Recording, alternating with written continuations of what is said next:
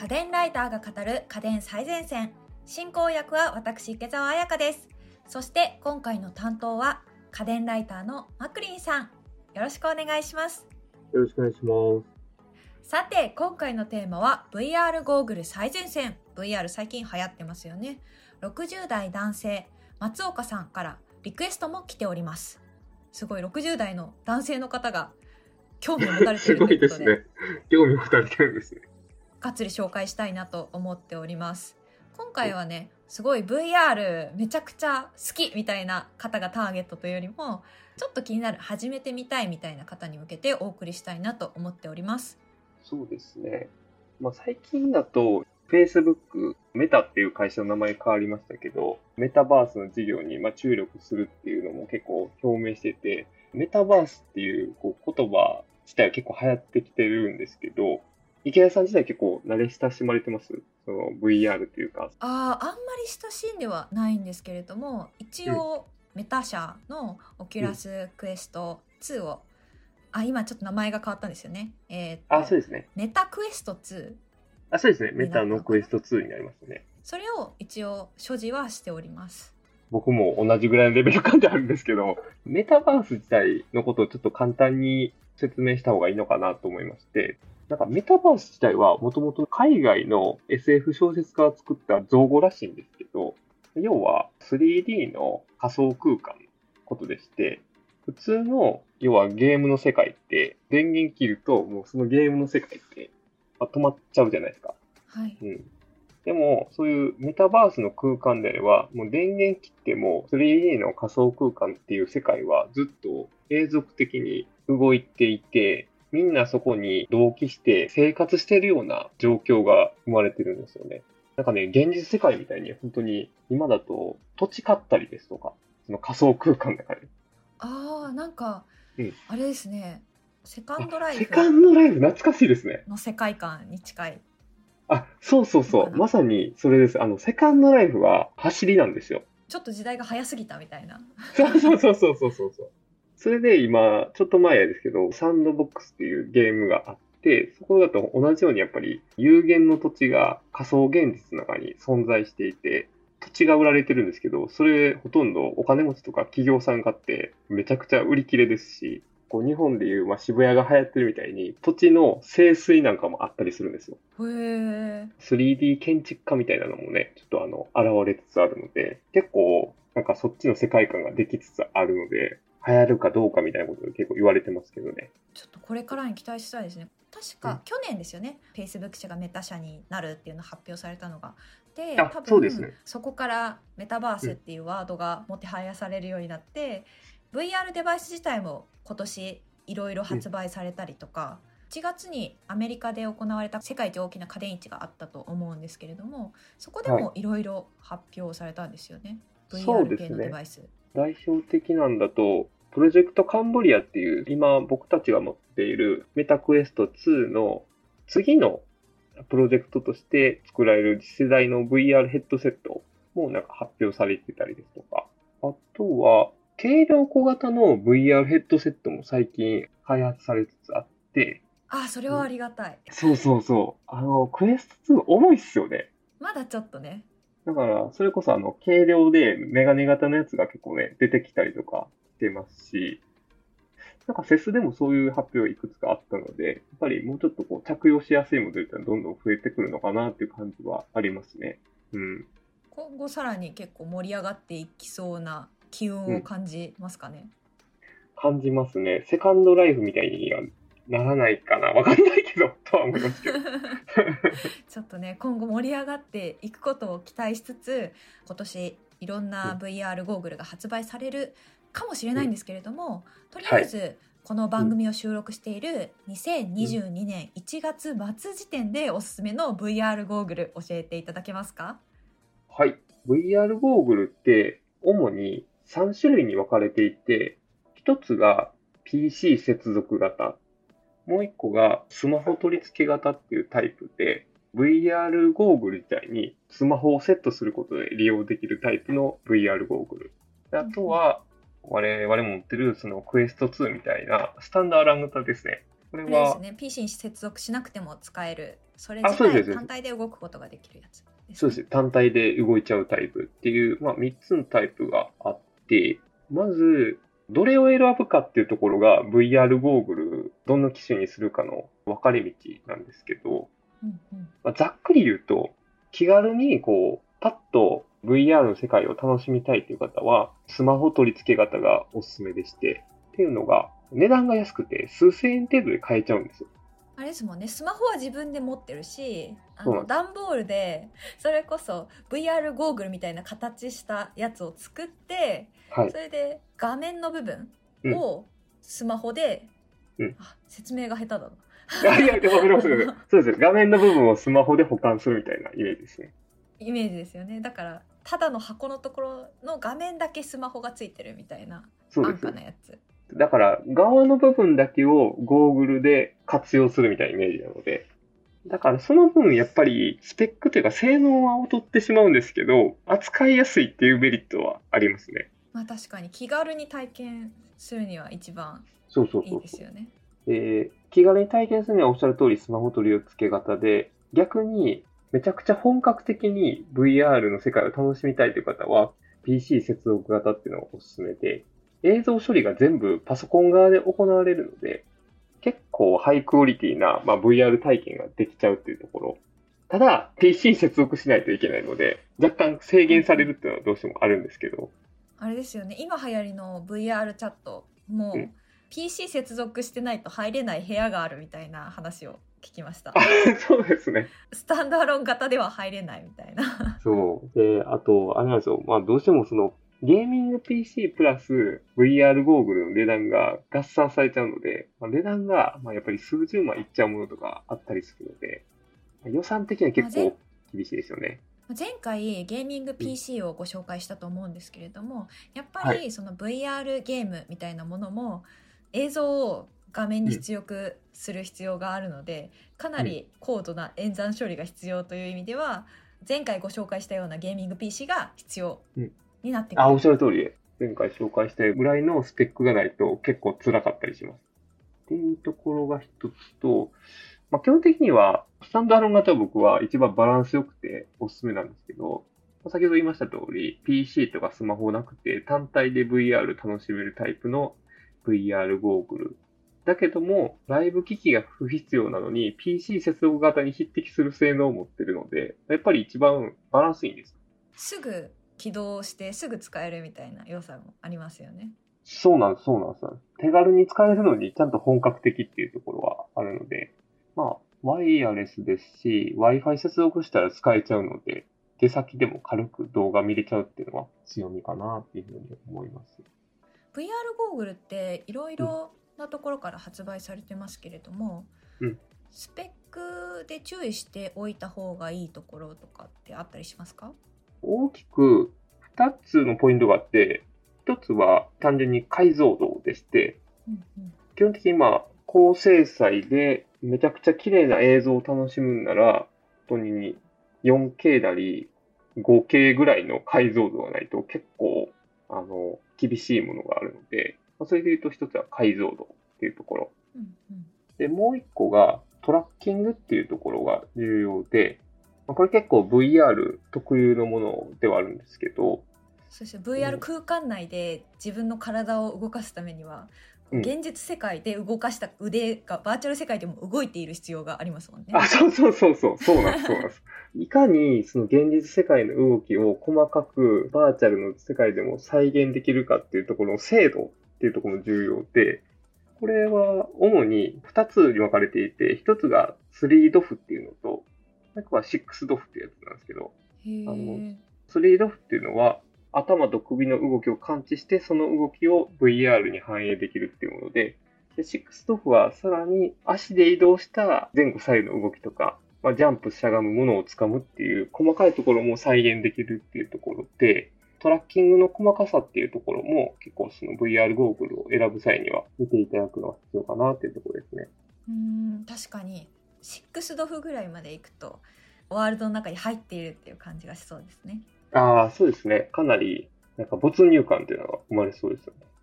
だから、まあ、簡単に分けると、スリードフは首から上の動きを反映してくれて、本当にシックスドフになってくると、全身の動きを感知して反映してくれるっていうイメージなんですよね。うんあとは、まあ、クエスト2でもわかると思うんですけど、あの、重さとか装着性も結構大事なのかなってやっぱり思いますね。あそうですね。まあ、やっどぱりあの。ゴーグルだけが重いと、うん。重いなっていう感じがあるのでなんうん。かクエスト2でも後ろにこう重りをつけるだけでもバランスが取れてきて、うん。ちょっと楽になるかなって私は使っていて感じました。ああ、確かに。結構と重りも売ってたりとか 3D プリンターで出力できたりとかするみたいですね、あとバッテリーを重りの代わりに使ってる方もいらっしゃる。それめっちゃいいですね、確かに。でも確かにクエスト2自体 500g あるから結構重いですね、やっぱり。そうですね。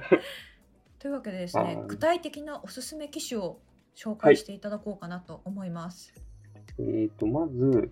スマホ取り付け型から紹介していきますが、エレコムのスタンダードタイプの VR ゴーグルである ARG-M02RBK というモデルですね。あーすごい。VR ゴーグルゴーグルだこれは。ちゃんとプラスチックでできてる。いや私え？あのこういうスマホを使うタイプのは箱スコっていう段ボールでできたやつ。しああ、かやったことなかっ。たんで、はい、はい。あちゃんとゴーグルだこれ。すごい。そうそうそうそう。であのフロント部分にはい。ス、マホを入れると、そうなん目の周りが痛くならないようにクッションとかもついてるし。ああ、おっしゃる通りで。あの、それ結構特徴の一つではあるんですけど、なんかおでこと目の周りのクッションが結構柔らかくて、通気性もあるので、まあ長時間つけててもあんまり蒸れないんですよね。へえまあ、しかも、やっぱりめちゃくちゃ安いですからね。4000円程度ですから。すごい。安さが魅力的。で、性能も意外と良くて、なんかピント調節機能とか、で目幅の調節機能もちゃんと搭載するので、安いけれども、最低限以上の機能はついてるかなって感じですね。結構その VR ってうん。中で動くアプリも重要だったりするじゃないですか。多分スあマホそうですね。だとスマホにインストールできるアプリに限られてくるから、映像を楽しみたい方向けみたいなイメージでいいんですかね？そうですね。映像を楽しみ使い方付けの、まあ、イメージですね。このタイプのものは。まずねスタートアップとしてそうですよね。スタートアップとしては、これはおすすめですね。はい。続いて我々が持ってるスタンドアローン型のおすすめを聞いていきたいと思います。そうですね。スタンダードン型はやっぱり、まあ、メタのクエスト2かなっていうところですね。我々が持ってるやつ。そうですね。一強かなっていう感じありますね、ぶっちゃけ。まあ確かに結構安価になりましたよねこのタイプ。そうですね。安くなりましたね。今はもう4万円切ってるのか、あ、そうやな。3万7千円台でかなり安くなってますね。メタ社の中でフラグシップモデルのね、VR ゴーグルですし。うん、結構クエスト2楽しいですよね。私あのコミュ力が。あんまりなくて VR チャットの楽しさっていうのは未だに体験あまりできてないんですけれどもうん。運動が楽しいです運動ゲームあ、確かに。何されます？あれなんて言うんだろう。ターゲットをどんどうん。んパンチで壊していくみたいな、ああ、ありました、ありました。あの運動できるアプリケーションがあるんですけど、うん。それをたまにやってます。なんか地味に感動したのがはい。運動できるスペースうん。にバーチャル空間上に行くと、うん。周りにうん同じように運動しに来た人たちが映し出されてその人の仕草なんかが VR で再現されてるんですよね。だからなんか本当に誰かと一緒にやってるんだみたいな。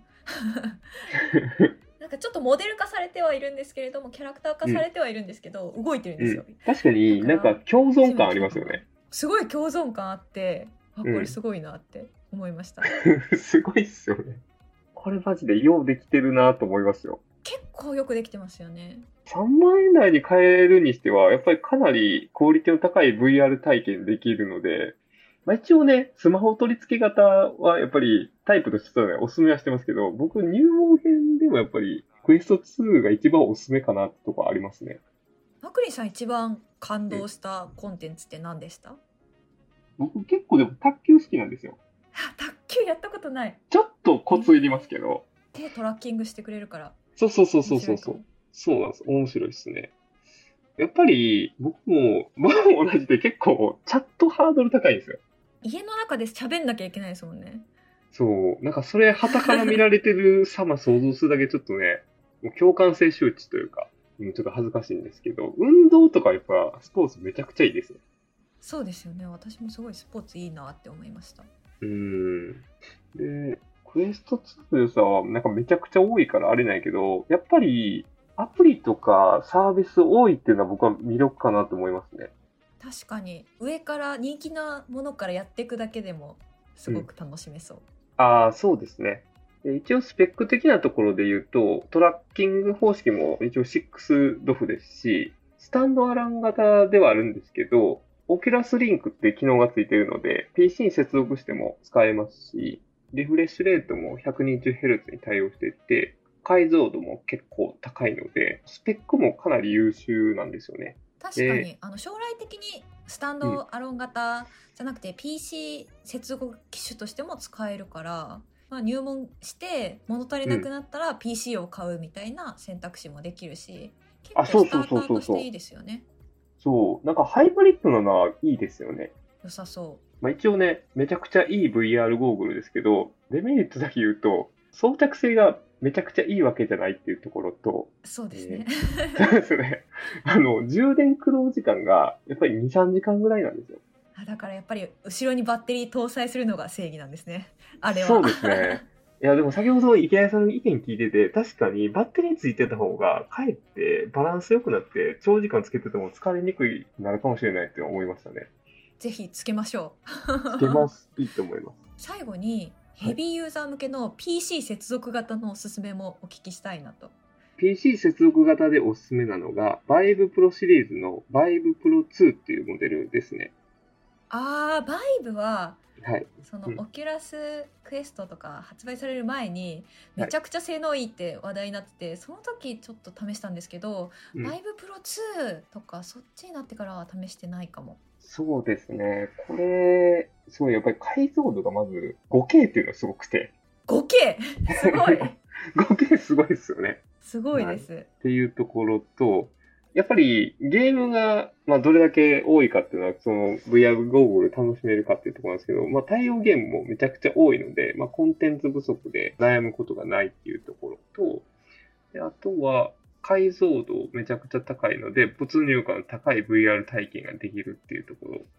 あれですよね確かバイブプロ2は、はいあのクエスト2なんかと違ってセンサーを部屋に配置したりするうん必要ってありませんでしたっけ、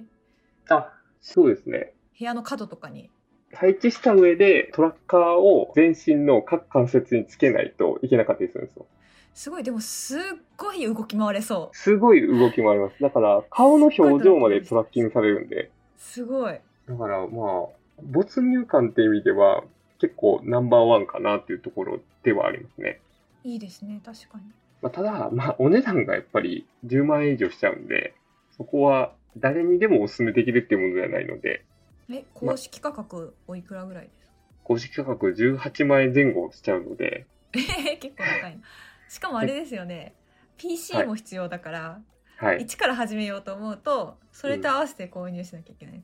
そうですね。だから合わせるとほんまに40万円ぐらいいっちゃうので、まあ、お気軽に買えるものではないですね。VR 界の先を見たいみたいな方はこういうところから入るとすごいクオリティの高い体験ができるかもしれない。そうですね。なんかメタバースの空間で本当に全部のこう動きを表現したいってなると、やっぱりこれぐらいのクラスが必要なのかなっていうところではありますね。まあね、皆さんね多分 VR やりたいっていう方いろいろな目的があると思うのでそういった目的とか、自分の思う使い方に応じてぜひぜひ検討してみてくださいはい、ぜひ。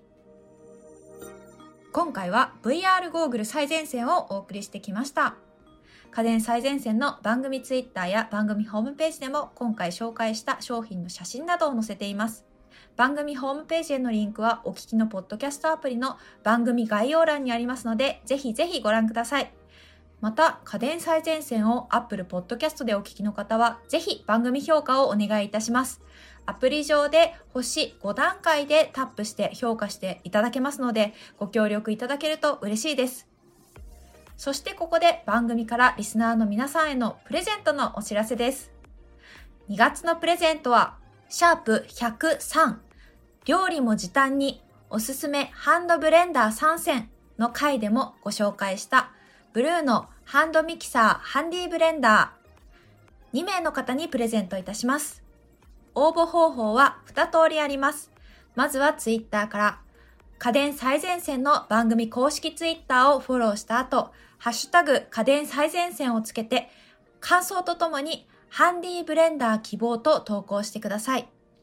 もう一つはプレゼント応募フォームから番組のホームページやツイッターのプレゼント応募リンクからご応募ください。締め切りは3月15日火曜日です。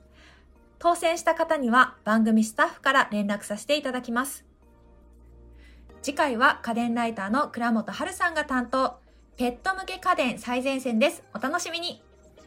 ここまでは家電ライターのマクリンさんとお送りしてきました。ありがとうございました。ありがとうございました。